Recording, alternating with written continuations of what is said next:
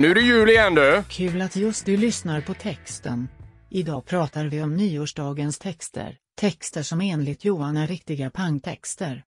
Men vi är också mitt i jultiden, det är en härlig tid det. Jahopp. Nytt år. Nytt år. Första i första. Ja, är det på söndag ja. Mm. Mm. En är det ju mellandagar. Jo, en ja. Ja. Men eh, nyårsdag och söndag och gudstjänst. Mm. Det är härligt. Alltså det, det är ju lite roligt, eh, när vissa lyssnar på det här, Mm. då är det ju med en viss självbelåtenhet som pastor, måste jag säga. Mhm. Mm. För att när vissa lyssnar på det här, de kanske, jag vet inte var man lyssnar på det här, men vissa de kanske går, eh, de kanske jobbar och lyssnar på det här. Mm. Och för vanliga hedliga lönearbetare, då är det här ett så kallat skitår. Mm. För att du får typ ingen extra ledig kring jul och nyår. Nej. Och de, just de åren så tycker jag det är väldigt gott att få vara pastor. Och bara få gå runt och le lite och känna, nu förstår ni hur det är. Välkommen till vår värld. Exakt, där det är bara så här, åh det är långledigt vid jul, vi får ha ledigt tre veckor och ha det gött, hej. Ja, och grejen är att det är ju du och jag istället. Ja, vi ska inte klaga det här året. Vi är ju långlediga. Vi har ju ett guldår, får man säga. Ja, verkligen. Ja, vi tänkte läsa Salta salmen idag. Ja, idag så blir det precis, Den går inte att låta bli. nej. Där det står eh, så här i psalm 121. En vallfartssång. Jag ser upp mot bergen, varifrån ska jag få hjälp? Hjälpen kommer från Herren som har gjort himmel och jord. Han låter inte min fot slinta, han vakar ständigt över dina steg. Han sover aldrig, han vakar ständigt, han som beskyddar Israel. Herren bevarar dig, i hans skugga får du vandra, han går vid din sida. Solen ska inte skada dig om dagen, inte månen om natten. Herren bevarar dig från allt ont, från allt som hotar ditt liv. Herren skall bevara dig i livets alla skiften, nu och för evigt. Mm. Det var nästan omöjligt en nyårsdag att inte välja den här texten ju. Ja men jag håller helt med. Det här är en, eh, det, vi ju säga så här, det här är en söndag som är, har flera otroliga texter alltså. Mm. Även gamla testamentet-texten från klagovisorna, hoppa inte över dem. Vissa tänker kanske, ja ah, klagovisorna är inte så kul, men läs dem. Fantastisk verkligen. film. Mm. Mm. Precis. Men psalm 121, är det här en psalm som du liksom har läst mycket i ditt liv Elin? Mm. Jättemycket. Okej. Det, är en, ja, men det är en av mina favoritsalmer faktiskt. Just det. Eh, och, nej, men jag kommer särskilt ihåg ett tillfälle när vi var, när vi var på församlingsläger i fjällen. Just det. Eh, och vi hade, hade jag har haft svårt för så bibelmeditationer och sånt där och tyckt att det har varit lite krystat ibland. Mm. Men när vi var uppe på fjället eh, och vi fick den här texten liksom på en liten lapp, så vi kunde bara läsa den. Mm. Och så gick vi undan och hade liksom ganska lång tid på oss att vara eh, Ja, men vi var i närheten av varandra, men vi var ändå själva med skapelsens storhet Mm. och såg upp emot bergen Mm. eh, eh, och fick liksom vila i de här orden. Mm. Eh, och det, ja, men det är ju verkligen ett tillfälle som jag har bevarat i mitt hjärta och som gör att jag kommer tillbaka till den här texten också, för den, den är så... Den, är, den gör mig så trygg liksom. Mm. Vad har den betytt för dig? Nej men alltså jag skulle inte säga att jag har läst den här super super mycket. Nej. Ehm, men det är ju en sån här direkt när jag hade inte kunnat säga om jag hade hört det här, ja ah, det är psalm 121. Nej, Det hade jag inte kunnat säga. det hade jag tagit mitt i natten tror jag. Jo, jo men Ja. det handlar ju delvis också om att jag kan ju inga siffror liksom. Det kan inte jag heller i vanliga Nej. fall, men just den här. Men, eh, men däremot så är det ju, det är otroligt kända ord och någonstans så, så tänker jag att däremot så tror jag att jag är verkligen badad i den här på något vis gudssynen. Mm. Ehm, att det är en sorts Ja men jag tänker framför allt på, på vers 4 liksom. Jag hörde någon gång var, var det, det var det någon som Jag kommer inte ihåg vem det var men det var troligen någon pastor eller någon gasad ungdomsledare någonstans som, som använde uttrycket att den största skillnaden på dig och Gud Mm. är att Gud aldrig sover. Mm. Det är den absolut största skillnaden. Eh, andra saker där det liksom, då, då skulle en del säga bara, men Gud är helt allsmäktig, bara, ja fast vi människor har rätt mycket makt också.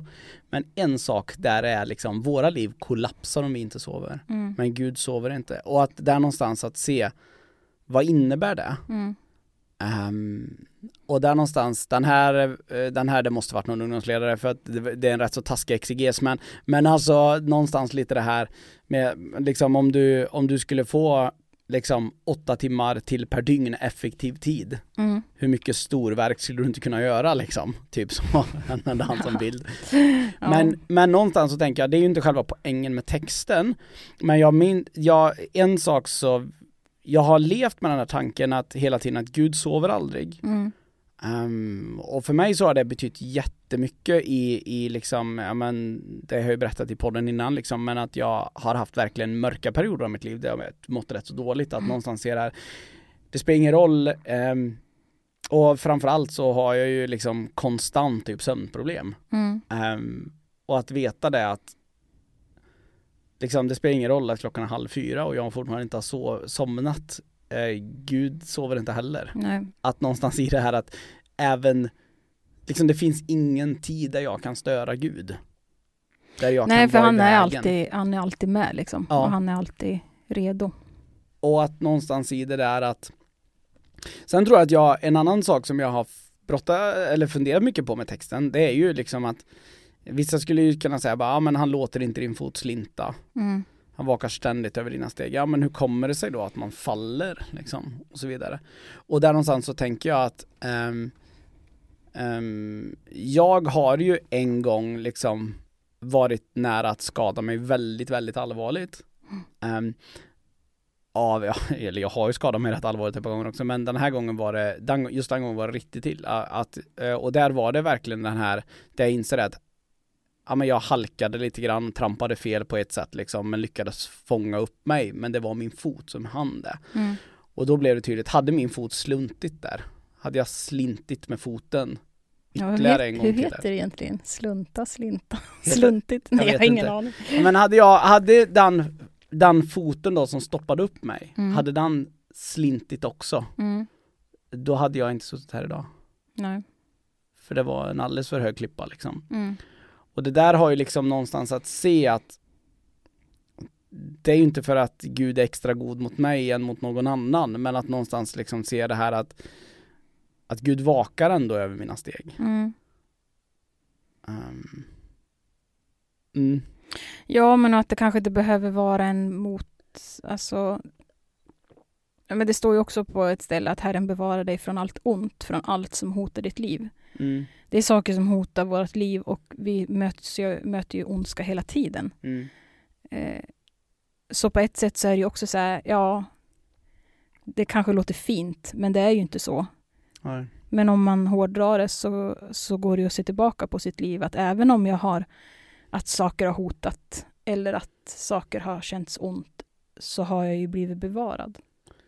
Så det, blir, det, är, det är både en sanning och en lögn samtidigt på något vis. Jag eh, tänker på när jag hör det här så hörde jag en intervju med eh, en gammal, gammal intervju med en som var, eh, var soldat i Vietnamkriget. Mm. En amerikansk soldat som, ehm, eh, som också var kristen, som eh, blev, eh, ja men liksom, alltså han blev ju förlamad men han blev också av med benen Mm. Eh, lite som, mm, lite som i Forrest Gump på ett sätt. Mm. Men, eh, men den är här personen, ja, Ja. men den här personen var mindre arg. Men, eh, Det är alla personer. Ja, men han, eh, och han beskrev det som liksom, då var det någon sa, men hur kan du se att du trycker i den här intervjun så var det verkligen, hur kan du se att Gud var så nära dig genom hela Vietnamkriget liksom och alla de faserna de gick igenom, dessa unga amerikanska män liksom. Mm. Ehm, och allt liksom skräp och där han liksom använde uttrycket att någonstans är så här Ja men alltså Gud har lovat att vara med mig Mm. och Gud räddade mitt liv. Eh, hade det inte varit för, för han blev också räddad utav, det var själva grejen med det här, han blev räddad av en vietnames. Mm. Eh, för att han sprang i närheten av dess, vietnameserna skulle spränga någonting och han befann sig i närheten och blev av med båda sina ben. Men det var en vietnames som räddade honom, tog honom till sjukhus. Och där någonstans ser jag att jag blev ju räddad livet på. Mm. Ehm, det är klart att Gud var med. Mm. Eh, då, och då, då sa han att ja men vissa skulle ju säkert kunna tänka, ja men vad var Gud? Varför räddade inte Gud mina ben? Mm. Ja, men Gud räddade ju mitt liv. Mm. Att det är någonstans att eh, och jag tänker också i andra perspektiv liksom där folk bara säger, ja men hur kan Gud tillåta att det här och det här sker och så vidare. Va? Ja men Gud lät ju i alla fall inte de här sakerna ske som är än etter värre. Liksom. Jo men och det är ju ett val att eh, jag ser upp mot bergen, vartifrån ska jag få hjälp? ja. Då är det ju faktiskt ett val att, att ta hjälpen ifrån Herren. Att välja att tänka att även när jag slinter så vakar han över mina steg. Även när solen kanske skadar så är Gud närvarande och bevarar liksom. Jo men att välja att både ta hjälp Mm. men att också se hjälp tänker jag. Mm. Jag tror jättemycket är var i hur vi väljer, alltså att hur vi ser på saker. Om vi väljer att tänka att Gud, Gud är med i det eller inte. Alltså Ja, vad verkligen. För förhållningssätt till liksom, där vi, där vi får eh, där vi får stå i. Eh, för det, det vet vi ju att en tro skyddar, skyddar oss inte ifrån från det på det sättet. Alltså vi kommer ju fortfarande vara med om skit eh, och det blir liksom ingen enkel inget enkelt liv bara för att man väljer att gå med Jesus liksom. Nej. Jag tänker att det kom ju en bok för ett gäng år sedan som på något vis tänker jag beskriver hela den här problematiken eh, utav Magnus Malm, författaren som heter Som om Gud inte fanns. Mm. Som egentligen, hela plotten bygger på att eh, den, är när man talar om samhällssekularisering, liksom att man, så många inte tror längre. Det är ett minimalt problem om man jämför med problemet med den inre sekulariseringen i församlingar. Mm. Där jag menar att vi lever som om Gud inte finns. Mm. Eh, eller som om Gud inte fanns.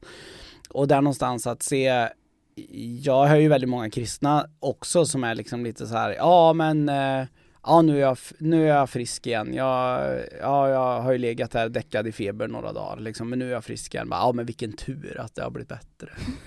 Eller liksom, vi, vi, ja men i det, här, vi lever på många sätt i att liksom den här tanken liksom typ så här, ja men eh, Ja men om livet är tufft för någon bara, ja men jag tänker på dig. Mm. Jag håller tummarna för dig. Mm. Liksom någonstans att vi, Ja men vi har ju fastnat i det språk, språkbruket egentligen. ja, Mm. Fastän det kanske egentligen handlar om att, att man går hem och ber. ja, Eller bara tvärber som man säger här uppe. För någonting liksom. mm, Jättes, alltså att, att det får... Ja, vi är ju dåliga på att ge Gud cred för saker. ja men, och jag tror att det är både att ge cred, Mm. men också att hjälpa människor att tro. Mm. För jag tänker så här att Ja men, eh, det var så otroligt starkt för ett par veckor sedan så var det en i församlingen som har haft hjärntumör Mm. Som ju liksom var uppe och i gudstjänsten och berättade att, men, att han har blivit frisk och så vidare liksom Och det är inte på Liksom det är inte någon så här mirakulöst helande bara en dag så var allt borta liksom Utan Nej. han har ju verkligen gått igenom många tuffa operationer, det var mycket tufft liksom Men bara det här att Långa processer och cellgifter och... Ja, Ja. jättemycket tufft liksom. Men Mm. där han liksom också beskriver att liksom att ni ska veta att jag har känt mig buren Mm. I bön liksom. Mm. Och ni har sagt att ni har bett för mig. Hur Mm. viktigt det har varit att ni har sagt det till mig. Mm. Och jag tänker att det där är en inte alls oviktig grej. Som sagt, den här salmen börjar med varifrån ska jag få hjälp? Mm. Och någonstans där faktiskt se att när vi också talar med varandra, säger Mm. att jag ska be för dig, jag vill be för dig, ja, men att uppmuntra till att, ja men tro, Gud har lovat att din fot ska inte slinta, Gud sover aldrig, Gud är med dig. Mm. Så vidare. Där, det vi gör, det är ju inte bara plattityder heller, utan det är ju att också hjälpa människor att fortsätta hoppas på Herren. Mm. Eh, och det är ju inte tomma ord, för det är ju löften. Verkligen. Det är det. Om du eh, skulle predika på söndag, Ehm. Nej men jag skulle nog... Eh... du säger så när du skulle lägga 40 minuter på att lägga ut, vad är en vallfartssång? Vad- Precis, exakt så skulle jag göra. Ja. Nej men eh, du, jag, jag tror ju inte att du skulle gilla det egentligen, men jag skulle nog hålla det på att det faktiskt är nyårsdag, ett nytt år, en ny chans. Eh, ny och, precis. Och vad väljer jag liksom, eh, vad väljer jag för, eh, hur vill jag, alltså oavsett hur året har varit, Ja. Vad vill jag, med vilka ögon vill jag se på året som ligger framför? Varför skulle inte jag gilla det här för? Nej men du är, tycker inte om sen nyårslöften och nya starter och alltså de, de grejerna. Nej. Nej, precis. Nej men det är ju för att vi misslyckas med dem. Ja, och det är klart att vi kommer misslyckas med att, att i första hand vän, vända oss till Gud när vi behöver hjälp också. Mm. Och att vi kommer fortsätta vara så här dum i huvudet som jag också är och försöka hitta egna lösningar i, i fem, sex varv först innan jag vänder mig till Gud. Mm. För det händer ju ibland. Mm. Eh, att man vänder nästan, alltså man gör nästan knut på sig själv först Mm. In- innan man börjar be. Mm. Och det, det borde man ju ha lärt sig vid det här laget att, att man inte behöver. Men, nej, men jag skulle nog på något vis försöka marinera församlingen i att de här orden kan du få bära med dig 2023 eh, och luta dig mot. Precis som liksom, ja men han vi pratade om tidigare. I början när han blev sjuk så sa han ju alltid att så här, jag är inte orolig, för Mm. Gud är ju med. Mm. Det här, det här är ing- inga problem, liksom, Gud är med. Eh, och tänk att få gå in i ett nytt år, oavsett vad vi möter, bara få känna det. Så här, nej men Gud är ju med. Gud sover inte, han är med. Mm. Ja, så skulle jag nog försöka göra. Mm. Vad skulle du göra? Ehm, jag... Eh, ja men jag hade nog gjort likna, på ett sätt liknande faktiskt. Förutom nyårslöften och Mm, sånt där. Mm. Absolut. Nej men jag, så här, jag skulle hänga upp mig rätt mycket tror jag på första versen. Mm. Och sen skulle jag, eh, för jag tror så här, hade jag predikat eh, här så hade jag inte valt psalm 121.